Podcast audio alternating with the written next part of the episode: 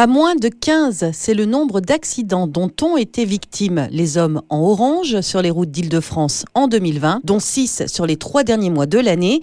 De nombreuses campagnes de sensibilisation ont été mises en place à destination de tous les conducteurs, mais plus particulièrement à destination des poids lourds. Avec nous pour en parler, Alexandre Lefort, il est responsable de l'unité d'exploitation de la route d'Orsay-Villabé dans l'Essonne, à la direction des routes d'Île-de-France.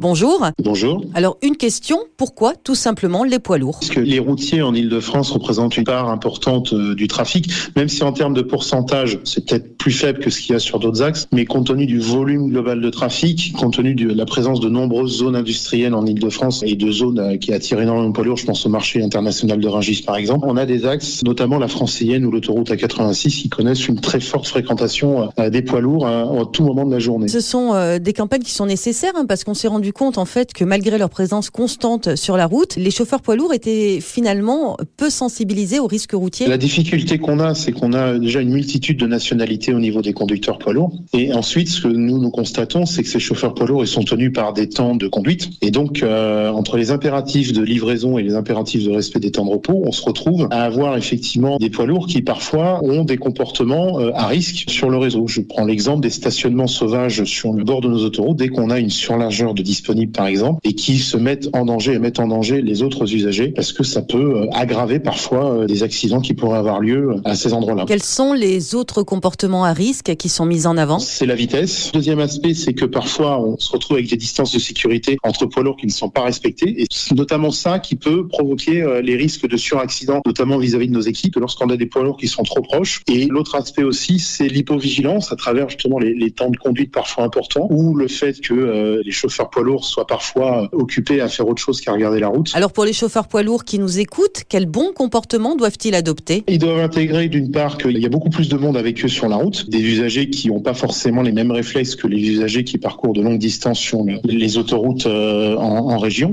Et d'autre part, c'est aussi bah, d'adapter euh, leur conduite par rapport à tout ce qui peut se passer sur un, réseau euh, dense. Ça peut aussi introduire du stress pour eux vis-à-vis des impératifs horaires qu'ils ont à respecter.